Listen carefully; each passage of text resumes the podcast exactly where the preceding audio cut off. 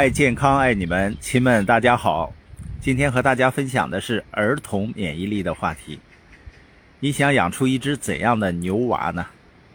看到这个题目，大家心里可能都往外蹦关键词：985、出国、博学、多才多艺。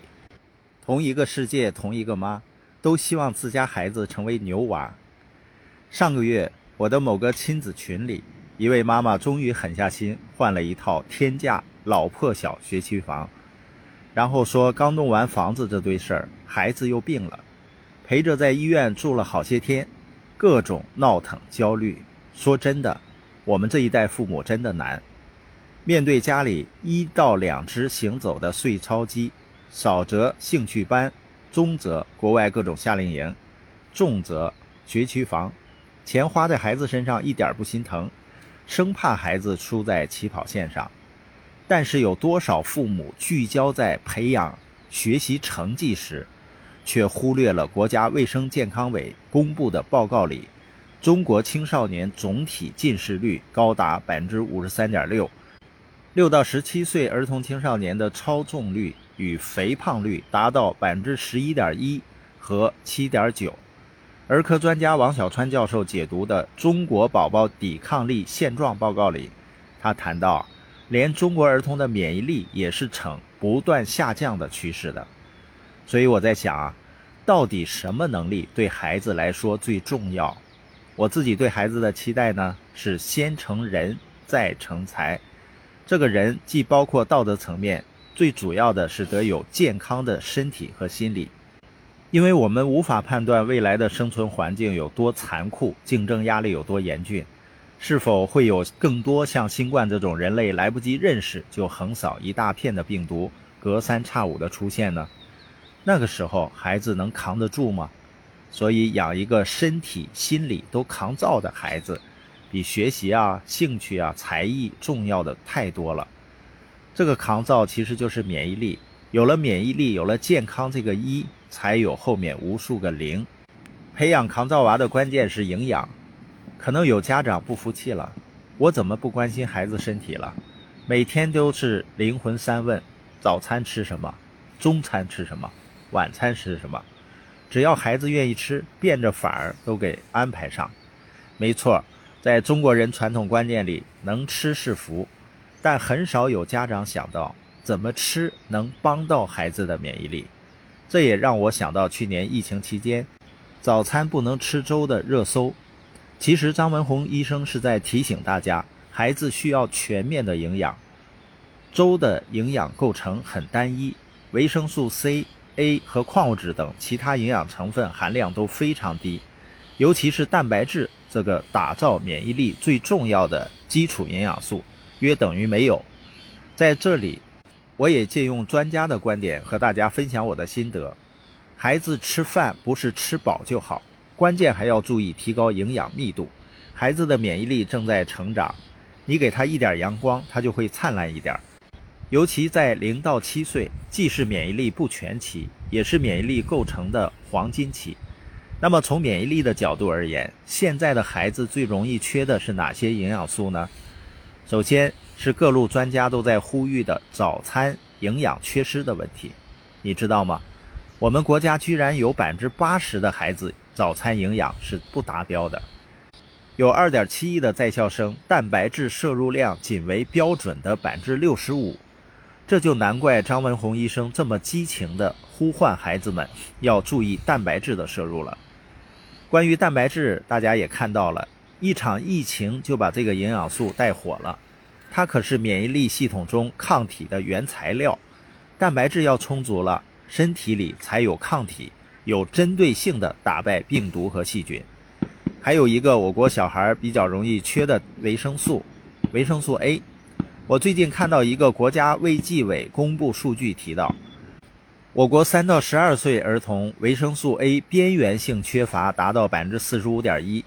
而维 A 这个营养素对于免疫力来说可是一等一的重要了，因为它守护的是免疫系统的第一道防线，也就是黏膜，这里没守护好，呼吸系统就遭殃了。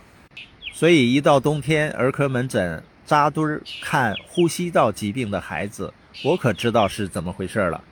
专家都说了，维 A 的缺乏与我国儿童呼吸道感染高发有着很大的关系。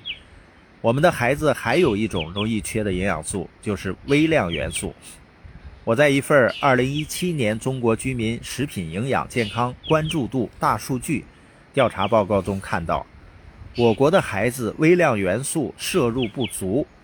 别小看这个微量元素，比如铁、锌、硒，可都是免疫力营养素团队中的重要担当。关于提升免疫力的营养素，咱们还会有一个专门的时间来分享。各位关心孩子免疫力的家长们，到时候可别错过了。在这里，我就重点和大家分享许多营养师会给到的一个小贴士。如果你的孩子挑食，不爱吃水果蔬菜，早餐又吃的不达标，一天的营养密度不够，可以先从调整饮食习惯开始，同时也可以选择适合儿童食用的含有维生素 A、B、C、D、铁、锌、硒的复合补充剂，作为孩子日常饮食的一个补充。对于想要给孩子提升免疫力的家长，还有一个目前来说也比较容易忽视的问题，可以提前抓起来。那就是孩子的肠道问题。我知道腹泻或者便秘也是孩子群体里的高发症状，可能很多家长会觉得这是消化或者营养吸收方面的问题，却忽略了肠道其实也是人体最大的免疫器官。要想免疫力好，肠道一定要好。就这个问题，我听广东中医院临床营养科主任。郭丽娜曾分享过她自己的经验，她一直用益生菌来给孩子调节。听郭主任说啊，她的孩子在幼儿园后没有生过病，这是不是也是很多家长的愿望呢？像我的孩子，他妈妈前一段时间注意到，他有的时候上厕所大便有点干，给他加上益生菌，包括纤维粉。结果呢，孩子每次上完洗手间很快就出来了。他跟他妈妈形容啊，说扑噜扑噜的就出来了。所以作为父母呢，关注孩子的免疫力应该比关注他学习更重要。可能有的宝爸宝妈又说了，你说的这些我都注意到了，可是我家孩子还是会感冒。其实每次孩子感冒发烧的时候，都是在锻炼自己的免疫系统，继而增强免疫力。孩子的免疫力是一个努力变强的过程，你得给他锻炼和成长的空间。不过你可能会问，那么什么情况才是孩子免疫力有问题了呢？如果有下面几个情况就要注意了：宝宝生病很频繁，生长发育明显低于同年级的孩子。另外呢，有的宝宝生病后自行好转想都别想，吃药都不能解决问题。